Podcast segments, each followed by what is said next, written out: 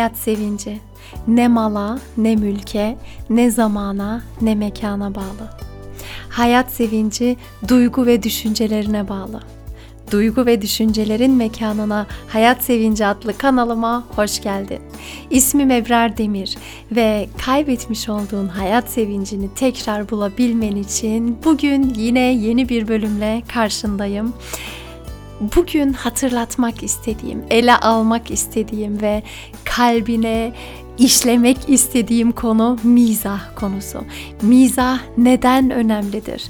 Neden kullanmamız gerekir? Neden iyi hissettirir? Bu soruların cevabını bu bölümde bulabileceksin. Hayat Sevinci Akademisi Güçlü Benlik programı için kayıtlar sürüyor. Eğer kayıt için bilgi almak istersen ya da kaydını oluşturmak istersen hayatsevinci.com adlı web siteye girip detaylı bilgilere de ulaşabilirsin ve kaydını da oluşturabilirsin. Hemen bölüme geçelim. Keyifli dinlemeler.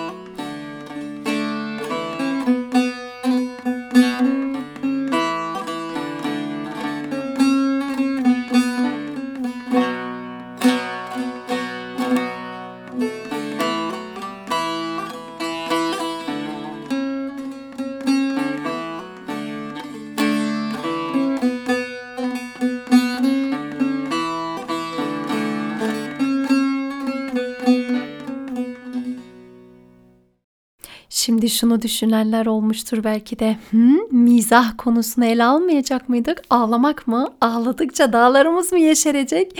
Bu nasıl bir şey diye düşünen olabilir aramızda. Tamam, kabuldür. Bunu düşünebilirsin. Sorun yok.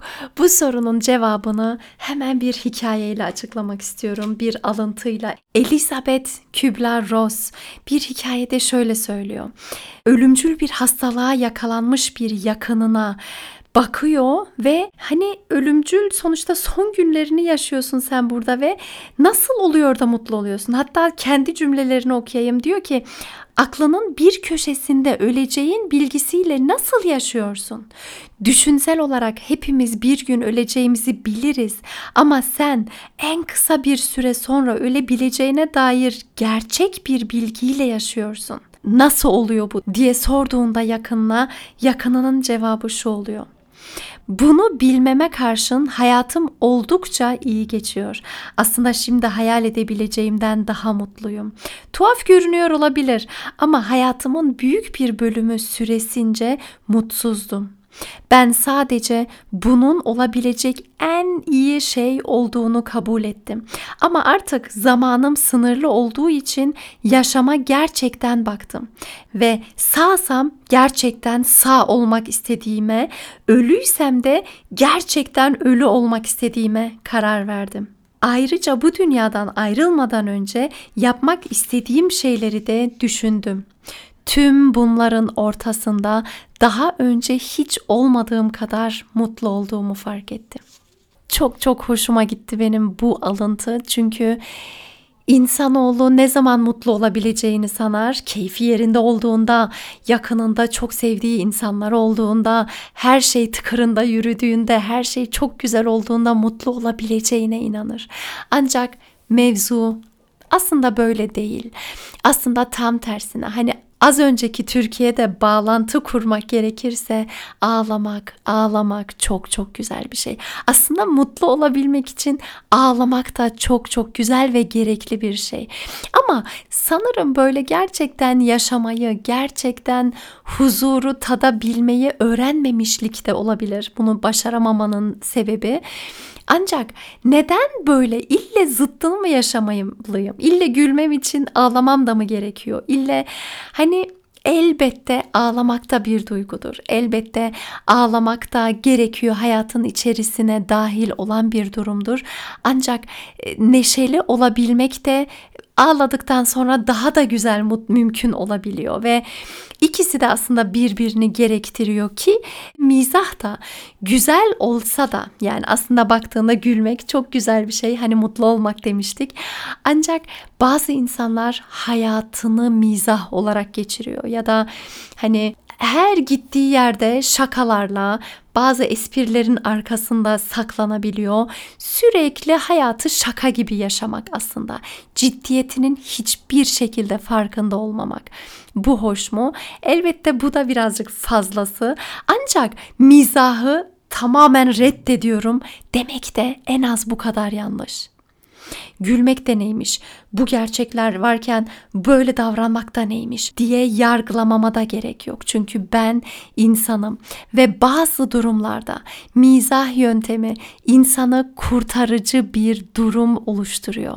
Çok üzgünken, yerin dibine girmek istiyorken, gözlerini, kulaklarını kapatmışken birden aslında ufacık bir mizahla, bir espriyle tekrar böyle bir kendine silkelenip ne oluyorum ya? Allah Allah bu kadar da abartmama gerek yok. diyebilmesi çok çok önemli. İşte bunu da psikoloji ilminde çok çok net görebiliyoruz. İnsanın gülebilmesi, gülümseyebilmesi, zaten gülümsemesiyle birlikte insanın doğal bir ağrı kesici salgılıyor vücut ve o o kadar iyi geliyor ki insana. Doğal ağrıları hiç hissetmeme durumu sadece ilaçlara bakmıyor aslında. İçimdeki duygu ve düşüncelere de bakıyor. Bu sebeple bugün hep birlikte mizah yolunu şöyle biraz biraz öğrenelim istiyorum. Bunun için benim mizahı nasıl öğrendiğimden veya mizahın benim hayatımda ne kadar güzel bir yeri olduğunu biraz açıklamak ve geçmişteki yaşantımla birlikte örneklendirmek isterim. Yıl 2000'li yıllarda, 2000 belki de 2000 belki de 2001 tam net hatırlayamadım liseli yıllarımdaydı ve izine gitmiştim.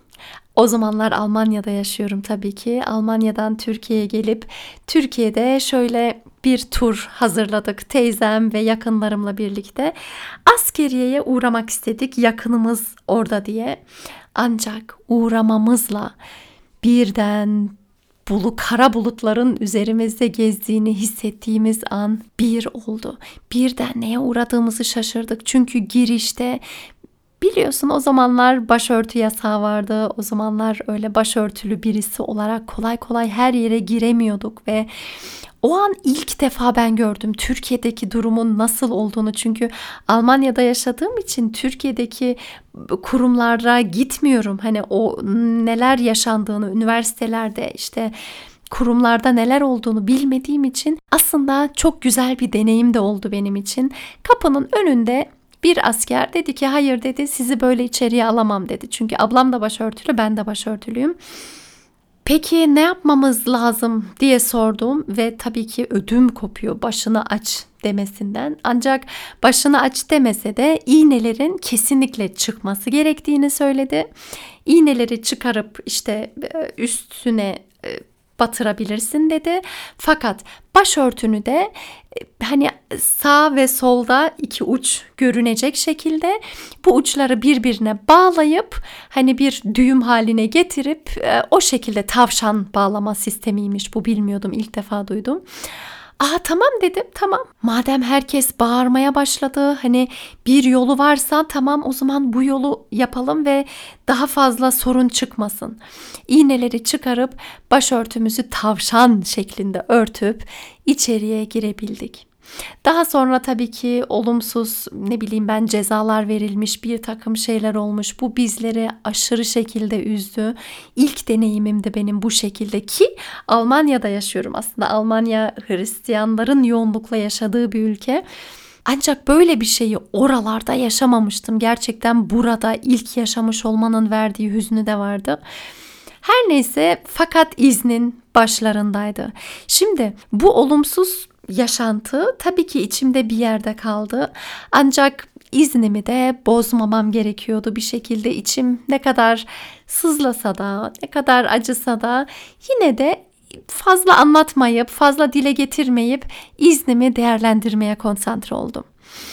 Ve Aradan tabii ki uzun yıllar geçmişti artık. Tek tük belki anlatmışımdır birilerine fakat uzun zamandır gerçekten kimseye anlatmamıştım ki yaşantıdan belki de hmm, ne kadar bilmiyorum 15 sene geçmiştir artık.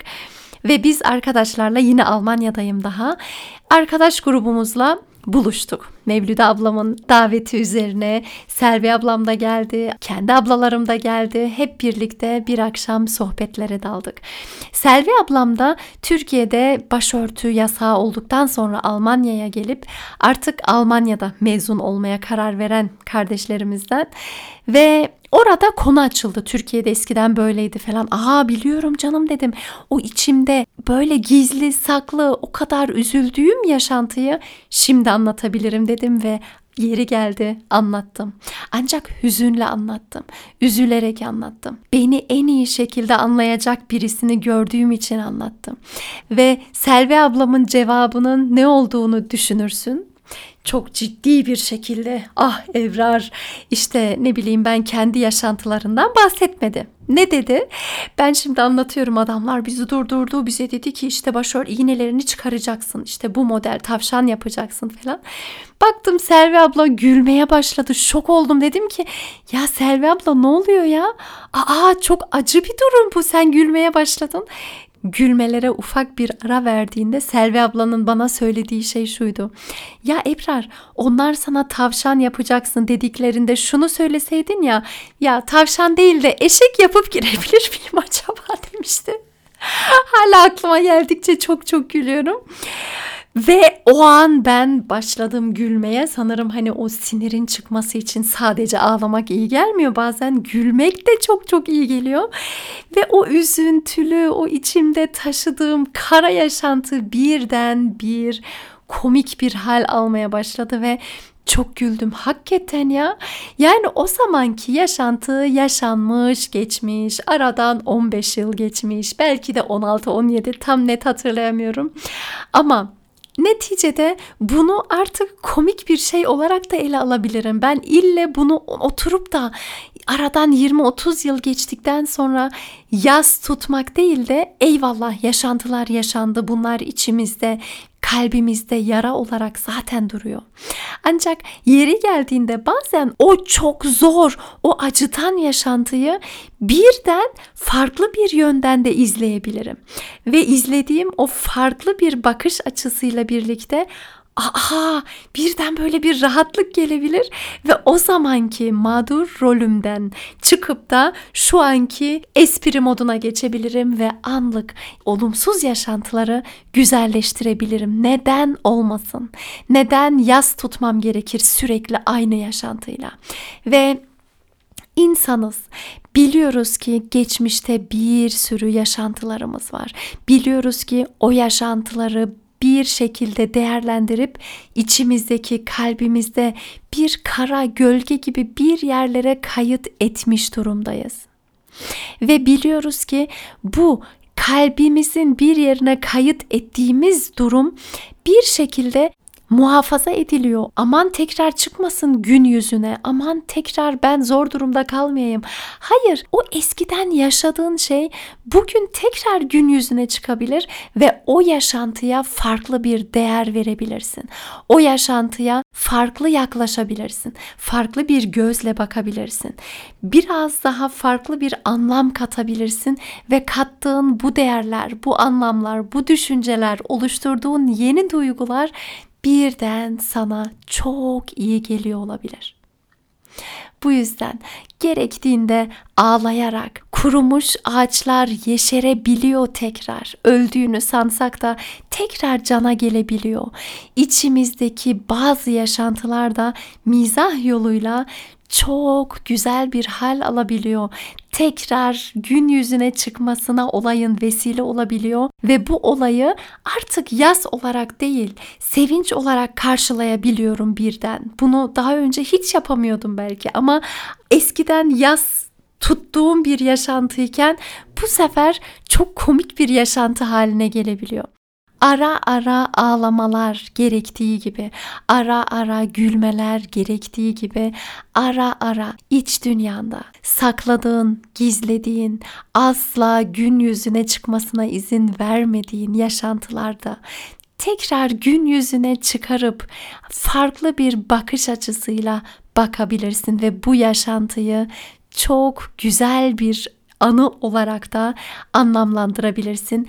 Mizah yoluyla bu yaşantına verdiğin değeri, anlamı tamamen değiştirebilirsin ve bu şekilde çok iyi hissedebilirsin.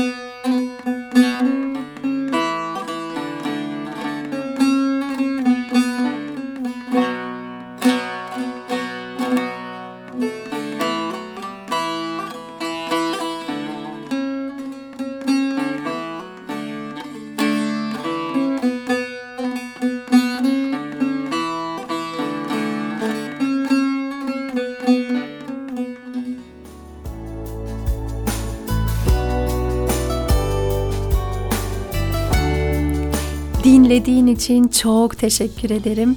Bu bölümün sonlarına doğru şu aklıma geldi. Hani diyelim ki tamam bir yaşantı içimde gölgeli bir yaşantı yani hoş olmayan eskiden beri iç dünyamda taşıdığım bir yaşantıyı gün yüzüne çıkarmak istiyorum. Fakat nasıl onunla bir espri olacak, bir mizah oluşturabileceğim? Bunun üzerine fazla kafa yormaya gerek yok. Bazen arkadaş çevresinde, bazen kendi iç dünyamda, bazen aile içerisinde bazı şeyler konuşurken kendiliğinden oluşu veriyor benim Selvi ablamın eşek karşılaştırması gibi. Bazen gerçekten terapistle birlikte de olabilir. Bazı konuları ele alıp böyle de olabilirdi, böyle de olabilirdi, bu şekilde de olabilirdi. Bunu da düşünebiliriz gibi biraz daha o düşüncelerin kaba olmasından ziyade esneklik, esneklik oluşturabilmek, düşüncelerin biraz daha esneyerek duyguların biraz daha güzelleşmesi. İşte bunu kastediyorum. Dinlediğin için tekrar çok teşekkür ediyorum. Sevgilerimle Ebrar Demir.